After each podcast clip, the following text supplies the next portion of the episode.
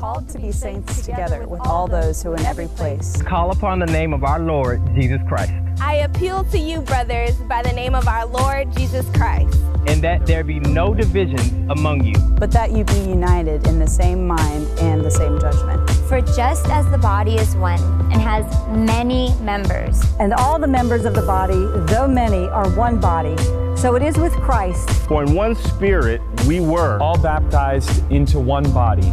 For the body, does not consist of one member, but of many. As it is, there are many parts, yet one body. If one member suffers, all suffer. If one member is honored, all rejoice together. The grace of the Lord Jesus be with you. Amen. All right, guys, we're going to be, as you can tell, in 1 Corinthians chapter 9.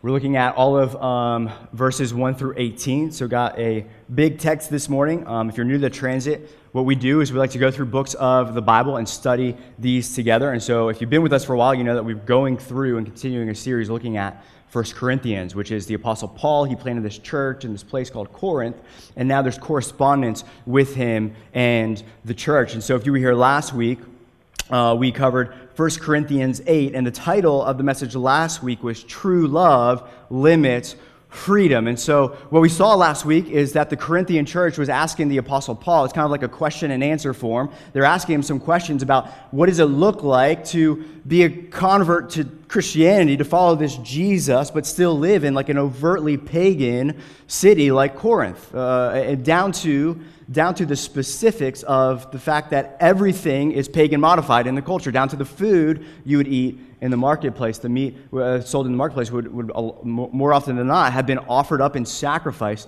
to you know. So that's the dilemma they're facing: how to be in but not of Corinth as Christians and do all that they do for the glory of God. And so there's two groups we saw last week. There's the stronger group at Corinth, the more knowledgeable, mature Christians who knew that idols were essentially nothing and that there was only one God and Lord, and that's Jesus Christ. And so these stronger, more mature believers would go to the marketplace and eat whatever was before them. They would actually even go, Paul would say this is probably going too far. He'll say this in 1 Corinthians 10. They would even go into the temple and uh, uh, people would have parties in the temple banquet halls there, and they would partake of food that was actually offered up in their presence as, as an act of worship to idols. Paul saying that's going too far, but that stronger camp abused their freedom in Christ to, what Paul would say, to the destruction of the weaker brothers. And so there's a second group at Corinth, probably the more recent converts, maybe uh, people a couple months into this whole Jesus thing. Uh, they've, they've turned from their paganism and now they want to worship Jesus with everything they have. So, so that group abstained from any and all forms of temple idolatry. They would not go to the temple and they assuredly would not buy any food in the marketplace that was offered up to false gods. And what's interesting is the question then that would, that would uh, anyone would pose would be, well, which group needs to change? Is it the stronger that needs to change their ways of thinking and acting, or is it the weaker that needs to change their way of thinking and acting? And what Paul does in 1 Corinthians 8 is he actually just exhorts the stronger to go low and to descend and to lay aside their freedoms in Christ to build up their stronger, their weaker brother. He's saying true love limits your freedom, so much so that in verse 13, we call it the vegan resolution, where the Apostle Paul with gusto says, If eating meat causes my brother to stumble, I will never touch a filet again right? Why? Because that's what Jesus Christ did for us. That's the good news of the gospel. Not God sitting on his throne demanding that we ascend through our good work up to him. It's Jesus Christ taking on flesh and descending into our depravity, taking on our humanity, so that we could have life everlasting in him. That's the good news of the gospel. And so, if last week in chapter 8, Paul is telling the Corinthians, hey, uh, let me tell you what true love looks like. Let me tell you what it looks like to lay aside your rights for the sake of your weaker brother. Now, in chapter 9, in our text today, Paul is saying, Now let me show you. I told you in chapter 8, now I'm going to show you how in my own life I have laid aside my rights for your benefit, Corinthians.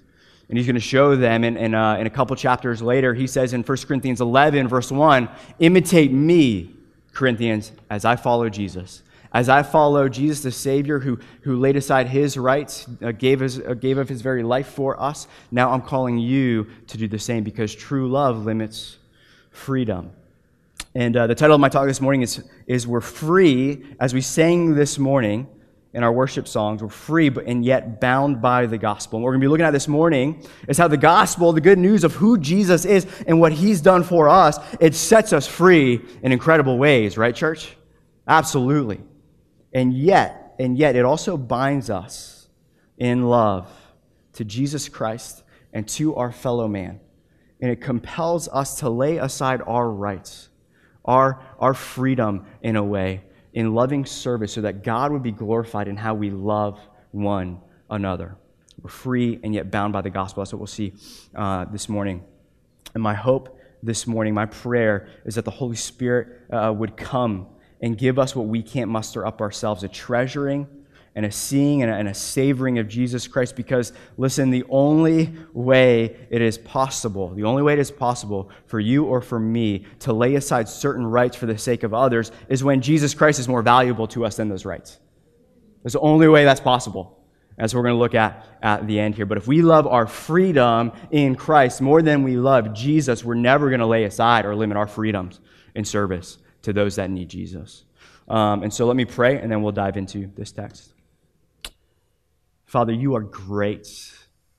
And you're a good God. And your children have gathered here this morning. And the thought just occurred to me as I was holding my daughter in worship that you have, you're holding us in uh, your arms as we're crying out our praise to our good Father.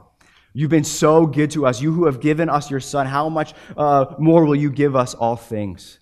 And so we're here today. We're, we're, we're here today uh, uh, uh gathering in worship under the banner of Jesus Christ and Him crucified on, for, our, uh, for us, for our sakes. And uh, we're only here because of your grace. We're only here because you're pursuing us. And so I pray, um, Holy Spirit, that you come and you move in power, stir our hearts and our affections for, for Jesus Christ. And I pray, Father, you'd call, call, call your lost children home this morning. And so would you increase, would you magnify in our hearts and our minds, and would I decrease up here? We pray this in your name, Jesus. Amen. So, three things, really simple outline this morning. Three things we're going to be looking at. One, we're going to be looking at Paul's defense of his apostleship. Two, Paul's description of his rights as an apostle. And then three, Paul's death to all of those rights. And so, the first thing we see in verses 1 through 3 is Paul's defense of his apostleship. He says in verses 1 through 3, Am I not free?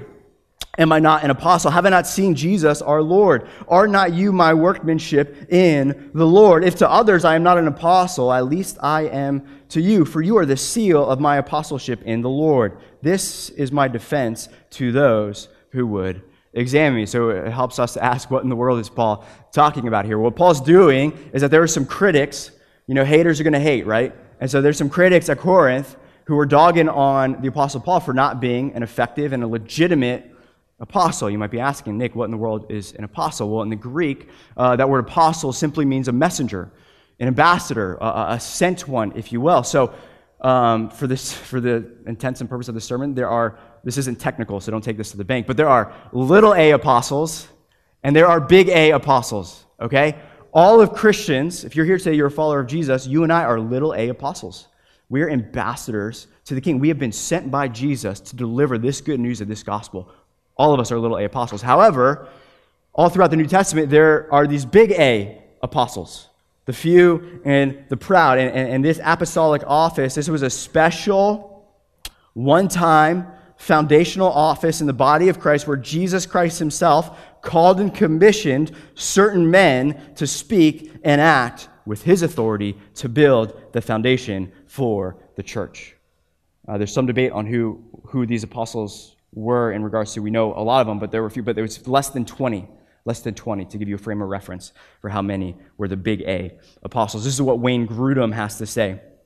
These apostles, capital A apostles, he didn't say that, I said that, but these apostles had unique authority to found and govern the early church. And they could speak and write the words of God. Many of their written words became the New Testament scriptures. In order to qualify as an apostle, someone, one, had to have seen Christ with his own eyes after he rose from the dead, and two, had to have been specifically appointed by Christ as an apostle. So the capital A apostles were essentially the founding fathers of the church, right? Like this nation has some founding fathers who spoke and acted with authority, and what they did hundreds of years ago still binds us today in this nation. And in the same way, these apostles spoke and act with the authority of Jesus, so much so that in a church, in the 21st century in Alexandria, Virginia, are coming together under the authority of the words of this apostle Paul as the very words of God and submitting to that. Okay? And so Paul here is making the case that he is a capital A apostle. He had seen the risen Lord Jesus, and Jesus called and commissioned him to do that. And the proof is in the pudding. If you're here today and you're a skeptic, uh, a, a defense of, of the validity of what Jesus Christ can do in his life is go study Paul's life. He was a murderer of Christians. And then something happened. He was en route to murder Christians. And then Jesus Christ appeared to him on the road to Damascus and changed that man's life from a murderer to a missionary and probably not even arguably one of the most influential man, uh, persons in, in the history of the world the Apostle Paul. That's what Jesus Christ has the power to do. Um, and uh, a couple things stick out in these first couple verses. One, first thing that stuck out to me as I was studying this is this is really messed up of the Corinthian church, right? Like, why you gotta hate? Why you gotta dog on the Apostle Paul? Why you gotta, why you gotta question his entire ministry and the effectiveness of his ministry? That's messed up, in my opinion. They owe, why, why is that messed up? They owe their very existence as Christians to the ministry of this man. And, and, and now they're going to go and challenge and question him. And the, the second thing that strikes me is Paul's response to them. And they're challenging his apostleship. My, my uh, wife and I were uh, driving out to Richmond this weekend. we had a discussion about this text. And by the way, quick disclaimer you need to, um, if you get a chance, thank my wife for all the screening she does of my sermons. Um, and I tell her that she has saved me from getting fired so many times. It's like, do not say that joke. It's not funny. And anyway, so. So we're talking about this text, and she goes, "Man, like we're reading it and just you know just processing it." She's like, "Paul, you know, like we're talking about." It's like seems initially his tone, his rhetoric seems like harsh, like resentful. There's 16 questions in this text, 16. And he just lobs. He says, "This is my defense of those who would critique me." So the question is: Is it harshful or resentful, or is Paul speaking the truth in love? Is he doing the work of a good shepherd, a good parent, right? Like if you're here today and you're a parent, a lot, uh, probably 99.9% of your work is reframing little mindsets, right? Reframing them, uh, their mindsets towards reality, what is true. So, for example, this happened a couple weeks ago. It happens more often than I care to admit, but my, my oldest daughter was just sitting at her chair in the kitchen, just lounging, and, and she just says one word to her, to her parents. She goes, pouch, pouch. Like, and in that one word, what she's saying is, give me a pouch right now. Do not delay. I want a pouch. And if you don't know what a pouch is, it's these, you know, they grind up vegetables and they sell them for 15 bucks in a little pouch. Anyways. Um, and I had to check myself. And I had to do some reframing work in love. And I said something to the effect of, hey, Kelsey, so one, um, let's try that again. Two, um, mommy and daddy are not your personal waiters and waitresses. Like that's not that's not how that's not our identity. Actually, proof of your existence is proof of my identity as a parent, which means I have the authority to tell you something like that. I didn't really say that, but for the sake of the sermon illustration. Um, but we got to reframe some mindsets, right? Like, like that's even rude if you're at a restaurant and you just yell like, you know, filet to your waiter. Like that's rude. Let alone you're not going to talk to my wife like that, your mother. And so, I think what Paul's doing here is he's taking the time to reason with them as a good parent, kind of getting on one knee and taking the time to speak the truth in love and reframe their mindset of their attitude towards Christian leaders and him in particular. Um, and what, what, I love is, is this, is that even though they dismissed him, he didn't dismiss them. And it wasn't all of them. There were some in the church. Uh, uh, who, there's a small pride group of critics. But, but Paul takes time to reason with them in love. Even though they dismissed him, he didn't dismiss them, and he hasn't given up on them yet. And so you might be asking, well, why did the Corinthians challenge his apostleship? And the reason they challenged him being an apostle is because Paul was embarrassing to them. Paul was an embarrassment because he was the opposite of the Greco Roman ideals of that society. The Corinthians valued worldly wisdom, wealth, status, honor, so these, these Greco-Roman itinerant philosophers and orders, they'd come to cities and towns and they would speak with fancy words of wisdom. They would give TED Talks. They'd make a lot of money. They'd be rubbing shoulders with all the wealthy people in the city. And they had honor. They had esteem. Paul was the exact opposite. Paul says, as we've been going through 1 Corinthians, Paul says, when I came to you, I came to you with much fear and trembling, not powerful rhetoric. And the, the wisdom that I brought you wasn't the wisdom of the world. It was the foolishness of the gospel. The foolishness of, of Jesus Christ and Him crucified and what that means. That means now that, that love goes low, love descends to the weaker brother, not demand the weaker brother come up to us. And in addition to that, Paul refused, as we'll see, Paul refused to take support, financial support from the church at Corinth. He refused to do what everybody else would do in that day and age. So the church is looking at this and they're saying, if Paul was a capital A apostle, he would have the Mercedes Benz. If Paul was a capital A apostle, he'd have the $6,000 suit. If Paul was a capital A apostle, he'd be rubbing shoulders with the wealthy celebs on the Greek Isles outside of Corinth. You know, like, that's, that's what, you know, he would, that, that's what that apostleship would get him honor, esteem, wealth, because that was the ideals of the culture at Corinth 2,000 years ago. You better believe that's still in our culture today. This is what Paul Miller in his new book, J Curve, has to say.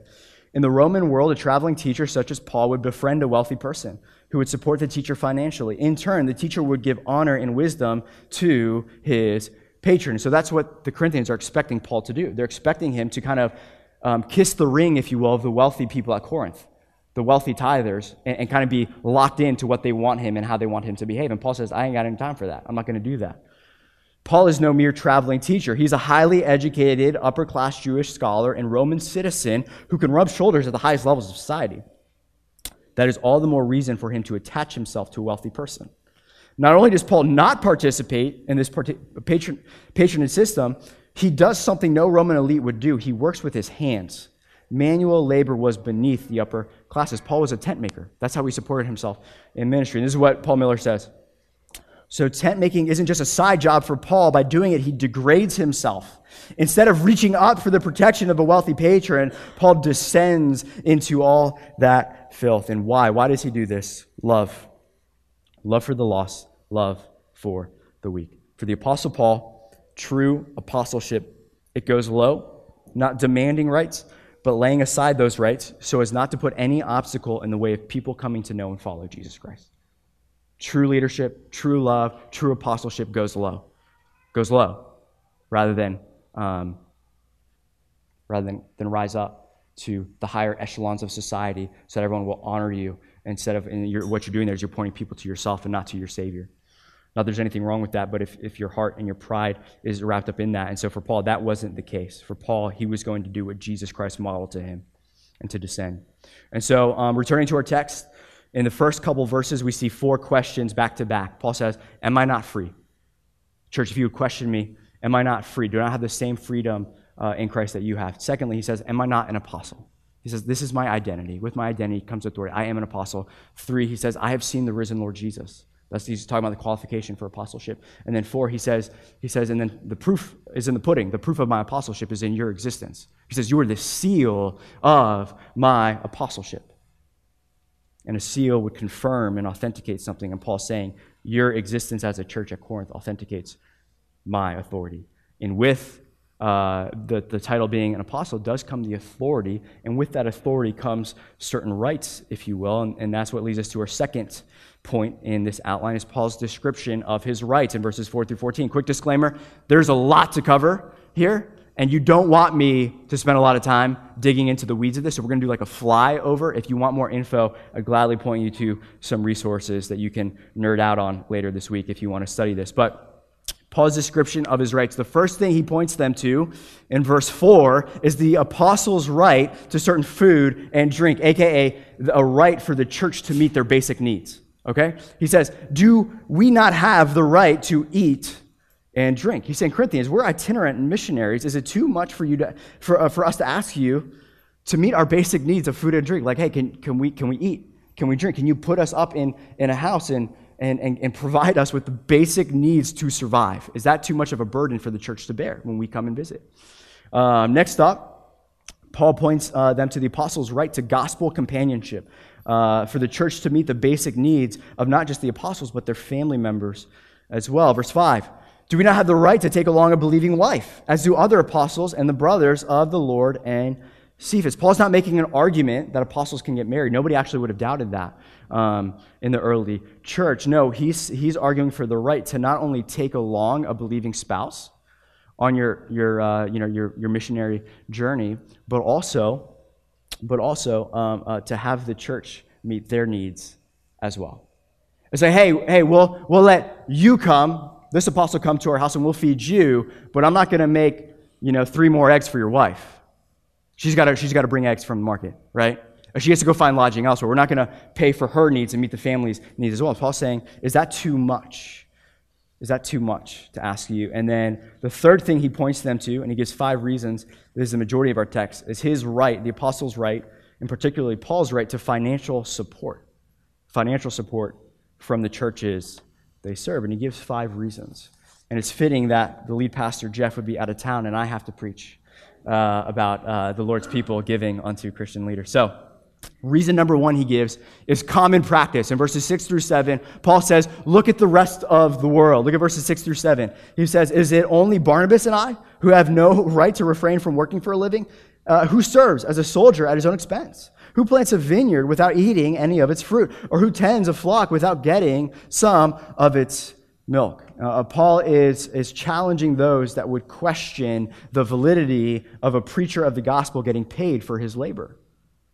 He's challenging that. And what he's doing, the first thing he points them to is common practice. He says, Look at the farmer. He gets his living from being a farmer. Look at the soldier. He gets his living from being a soldier. What would it, he's like, imagine a farmer would have to work from, from sun up to sun down just so he could be a farmer. Then he has to go to the factory and work a night shift just so he can be a farmer free of charge. You're working 90 hour work weeks. He says that's not common. Common practice is you get paid from the work you do. It's the first thing he points them to. Then the second thing he points them to is scriptural precept. Points them to the Old Testament law. He says in verse 8, Do I say these things on human authority?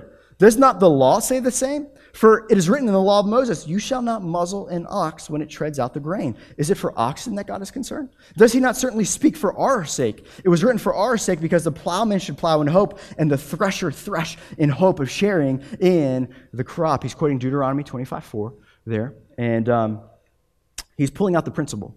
He's not dismissing what was said there. He says, what he's saying is, if God cares for a beast of burden treading out grain all day, does he not also care for the pastor, for the preacher, for the apostle, the laborer for God's kingdom, right? And he's like, he's like, imagine that. Imagine a, a, a beast of burden getting duct tape slapped over its mouth.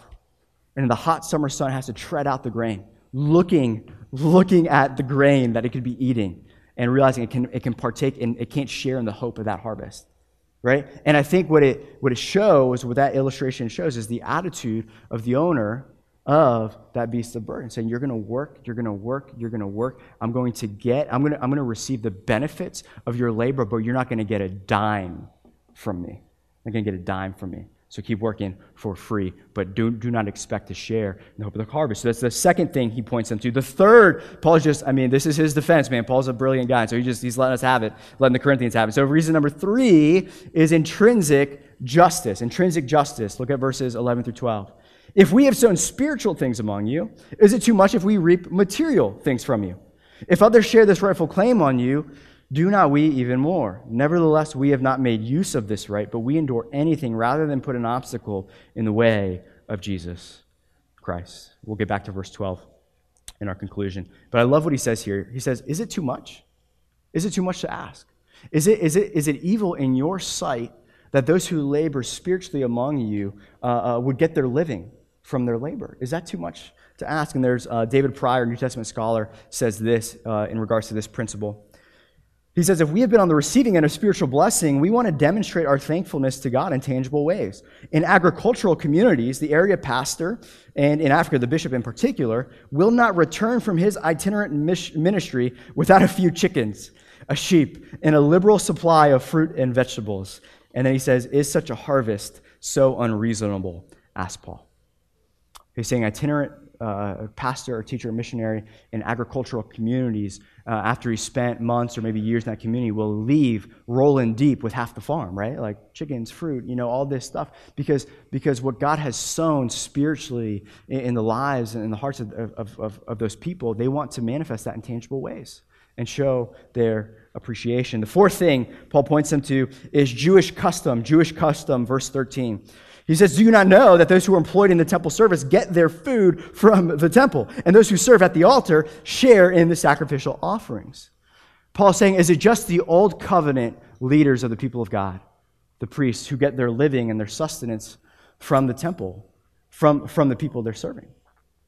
Does that same principle not apply to the new covenant uh, leaders uh, of the people of God who are to get their work from the offerings of the people they are serving? And last and not least, if none of those four arguments landed for the Apostle Paul, he, uh, he has a linchpin argument, and the last one is, is, is the command of Jesus Christ. This fifth reason is the command of Jesus Christ, and this is what he says. In the same way, in verse 14, the Lord commanded that those who proclaim the gospel should get their living by the gospel. Those who proclaim the gospel should get their living by the gospel. And he's uh, referencing uh, most likely Matthew 10, Matthew 10, 9 through 10, where Jesus sends out the apostles. And he gives them kind of a minimalist packing list. And basically, the packing list is saying, don't pack anything. Your needs will be met. And this is what it says. This is the New Living Translation. Don't take any money in your money bags, is what Jesus says. Don't take any money, no gold, no silver, copper coins. Um, don't carry a traveler's bag with a change of clothes and sandals or even a walking stick. Don't hesitate to accept hospitality because those who work deserve to be fed. Those who work deserve to be fed. And Jesus is saying there is take nothing with you because the people you serve will, will supply your needs. Um, and so, a simple summary of what Paul is saying here before we transition is it is okay for the gospel laborer to get financially supported for their gospel labor. And not that it's not just okay, but that it's actually God's design, it's God's intent. And so, uh, what I want to do before we wrap up this section is challenge us. There's two ways, two toxic ways of thinking in the church today. One is the prosperity gospel. Simple summary of the prosperity gospel is Jesus makes you rich. Follow Jesus, he'll give you all the wealth you could ever imagine. Okay? That's the prosperity gospel. Hopefully, all of us, we see that. We can see that it stinks for what it really is, and we don't buy into that, right? But the flip side of that coin is this thing called the poverty gospel, which is following Jesus makes you poor. And that in order to follow Jesus most effectively, you actually have to liquidate all your assets and become poor. Call that the poverty gospel. In contrast to both of that is this thing called stewardship, is stewarding that which God has given you. But for our intents and purposes today, if, if I'm being honest, I think um, we don't actually believe in either of those gospels, prosperity or poverty. But I think in the church today that some of us might believe that the poverty gospel actually applies to pastors. That pastors must be poor in order to be holy and to follow Jesus. And uh, a lot of disclaimers coming your way, okay? It brings me no joy to talk about this topic. It's extremely awkward for me because obviously of, of the dynamic here I play, all right?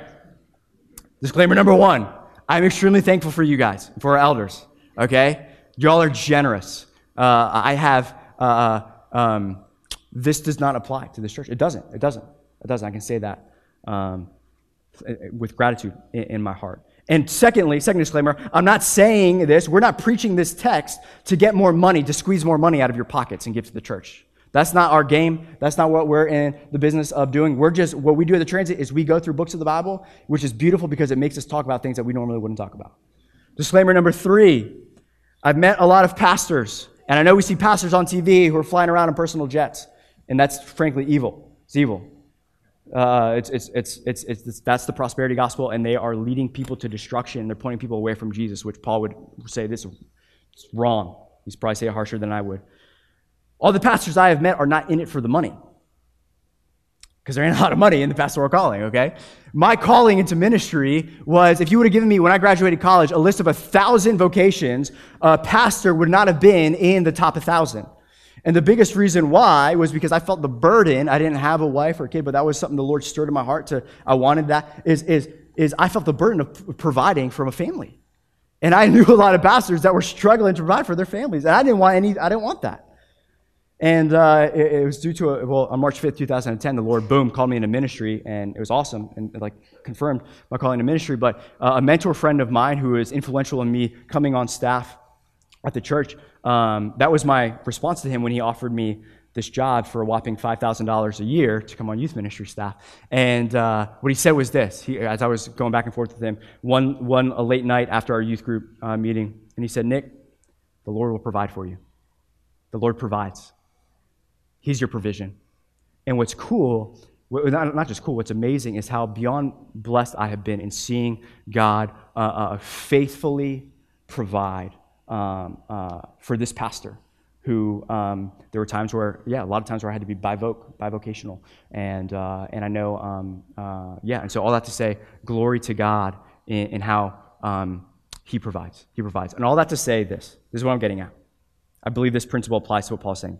A church that has the means, and I know everything's situational, everything's situational, so some churches can't afford this, but if a church has the means but refuses to adequately pay their pastor, that's a church that I would say is not being obedient to Christ and being obedient to his word. Because Paul just listed out five reasons as to why, and not, and not, to, not to give them a million dollar house and a Benz, but to have their basic needs met and the, the needs of their family met as well. I think that's fair and reasonable.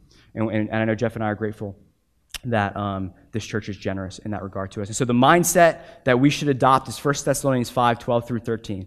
It's this it says, We ask you, brothers, to respect those who labor among you and are over you in the Lord and admonish you, and to esteem them very highly in love because of their work. To esteem them very highly. Don't esteem me. Esteem Jeff. He's out of town, so we'll pick on Jeff, okay? Um, and so my challenge would be this is, is what does this look like to esteem and to honor? Would just be simply this, like interactions with with the, the, head pastor Jeff, who's got a lot, a lot on his plate and all that stuff, would be: Are our interactions just giving from, or just taking from him, or do we also seek to give? Do we always demand that he come and serve us, or do we also try to seek and serve him because he's human? He has needs as well.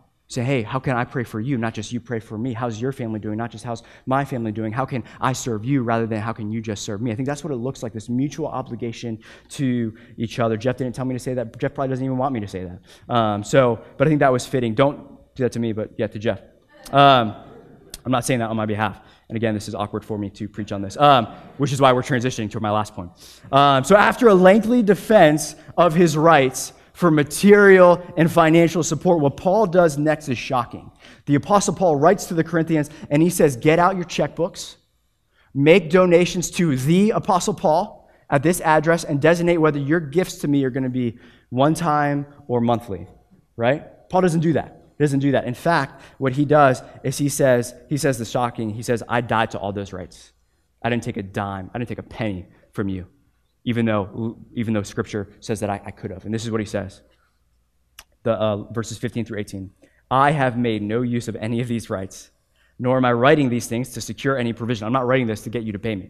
For I would rather die than have anyone deprive me of my ground for boasting. For if I preach the gospel, that gives me no ground for boasting. Necessity is laid upon me. Woe to me if I do not preach the gospel. For if, if, if I do this of my own will, I have a reward. But if not of my own will, I am still entrusted with a stewardship. What then is my reward? That in my preaching I may present the gospel free of charge, so as not to make any, uh, to, to not make full use of my rights in the gospel. What Paul is saying here is unthinkable. He deliberately chose not to get paid. And if I'm honest, I kind of wish he didn't say that.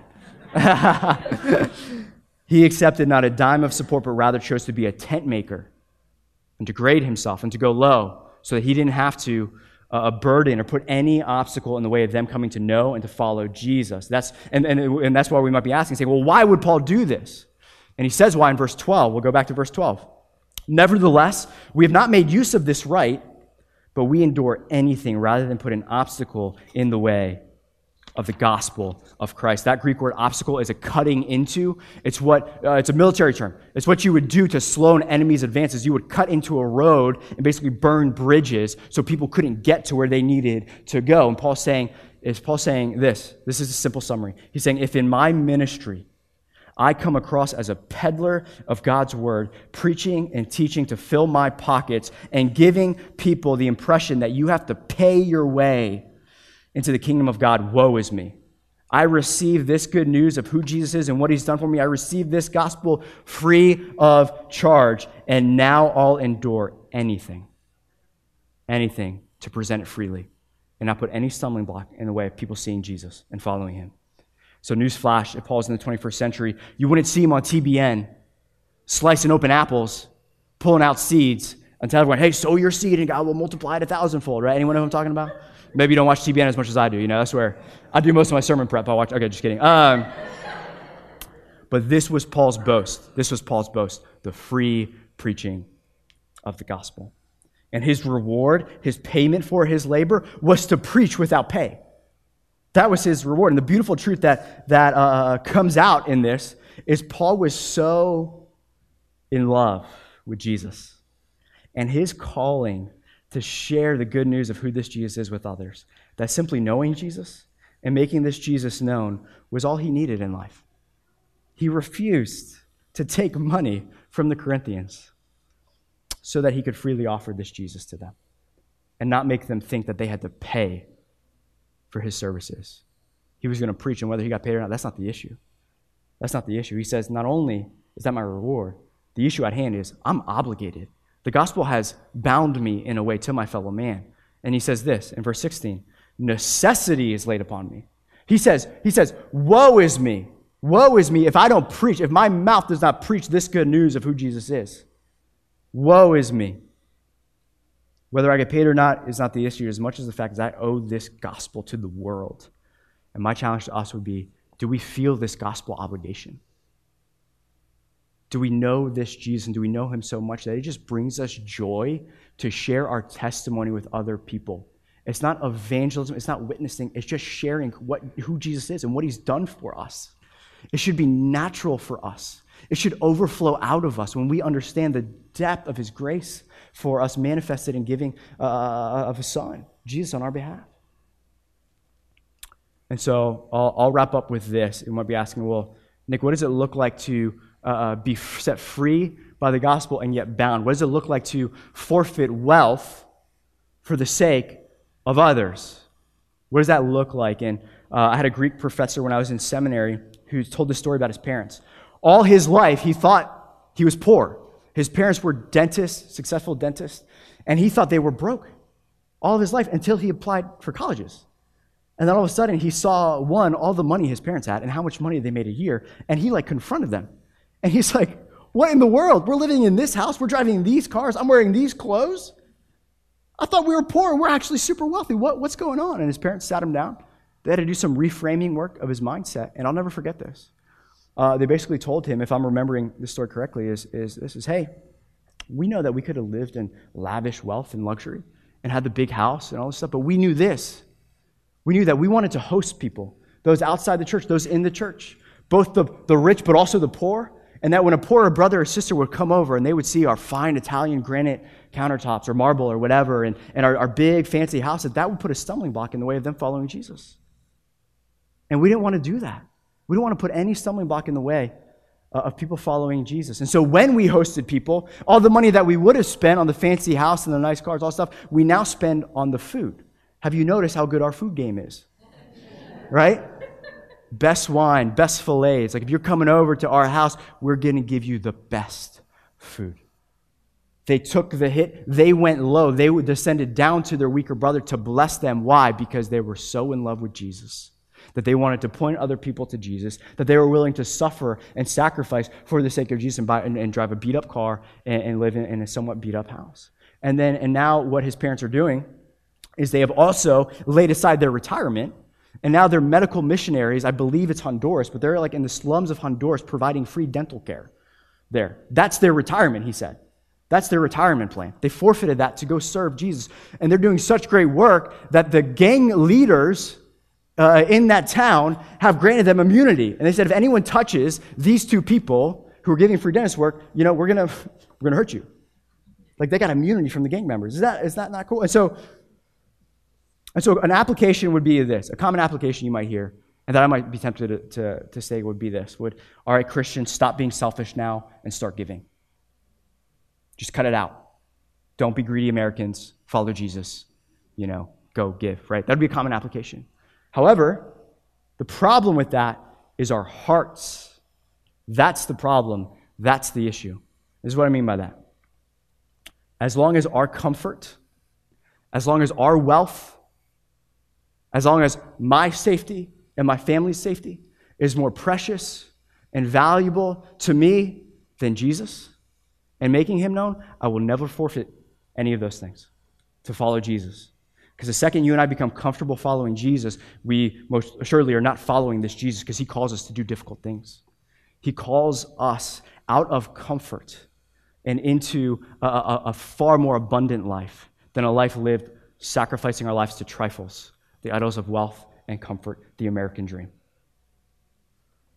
And so, if we love our wealth more than we love Jesus, we'll never lay aside our wealth. We won't give a dime to a person asking on the street, to, uh, to someone we know that, that needs uh, not just a, a high five and a $5 Starbucks gift card, but maybe like a couple grand.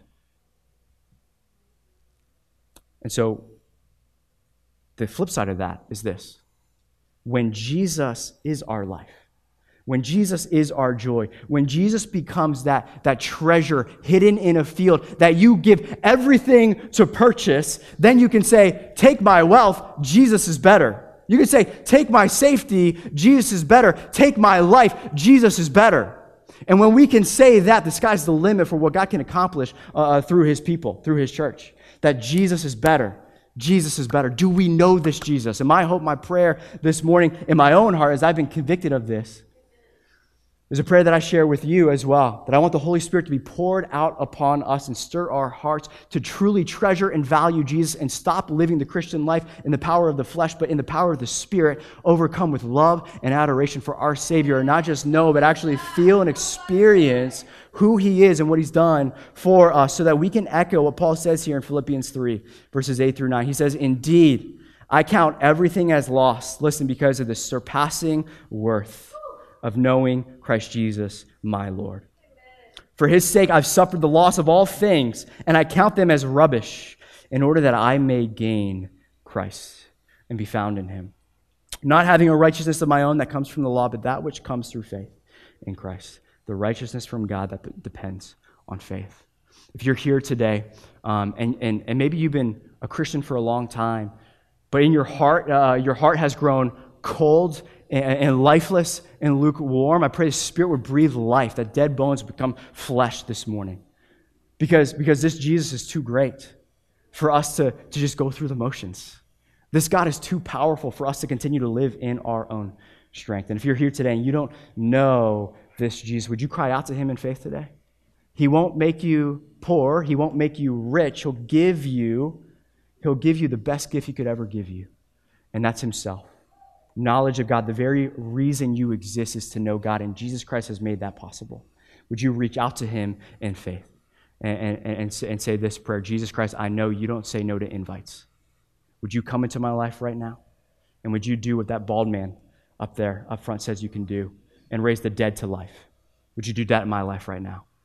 And surrender your life to Him. And, and listen, you can take what He says to the bank. He raises the dead to life, and He can do that for you today. And so, what I'm going to do this morning is uh, we're not going to rush into prayer. I'm going to give us a moment uh, of silence where you guys uh, just ask you to bow your heads and pray. I'm not going to have you raise hands or, whatever. You can just you know go on your iPhones for all I care. But uh, uh, uh, what I want what I want to do is create an opportunity for for for you and for me especially to bring our hearts to the Lord. Just a minute or two. Say, Lord, here's my heart. Would you do a diagnostic test? Say, where, where am I chasing after? Where am I staking my life in other things that aren't you? And Jesus, would you bring revival in my heart? Holy Spirit, would you come and give me a true love so that I can echo what Paul says and I can actually see you as surpassing, uh, surpassingly greater than anything else this world can offer? Because if you're honest, maybe you're honest, you're saying, because I don't see you that way this, this morning. So let's quiet ourselves, let's cry out to the Lord in faith, and then I'll close us in prayer.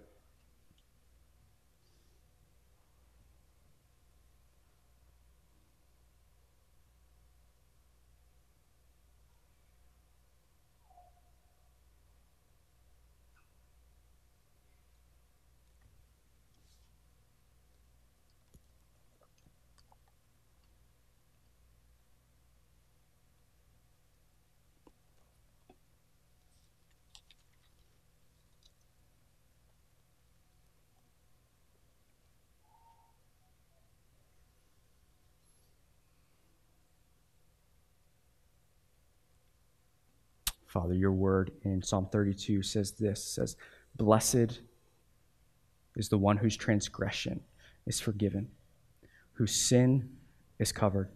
Blessed is the man against whom the Lord counts no iniquity. Father, we thank you for the forgiveness that you offer us in Christ Jesus. Sin, death no longer has a hold, no longer has any say in our lives, Jesus, because what you have accomplished for us. And I love the conclusion of this psalm. It says, Be glad in the Lord and rejoice, O righteous, and shout for joy, all you upright in heart. Knowing you, Jesus, causes us to shout for joy knowing your forgiveness, your grace, your peace. And I pray for some of us here that you'd restore to us today the joy of our salvation. So, Holy Spirit, fall upon us. Holy Spirit, uh, be poured out into the hearts in each and every one of us here. Uh, give us eyes to see you for how truly valuable and precious you are, that you're the God above all gods, you're the King of all kings, and you are a great God. So, Spirit, would you, uh, would you do that? Would you give us that grace? So we thank you, um, Jesus, that unlike us, who demand that we don't lay aside our rights or freedoms for the sake of others, you left your throne for us to call us back to God. So God could scoop us as a parent scoops up their child and scoop us into his arms and call us a beloved son and a beloved daughter. So thank you for the work that you've done on our behalf. We pray this in your name, Jesus. Amen.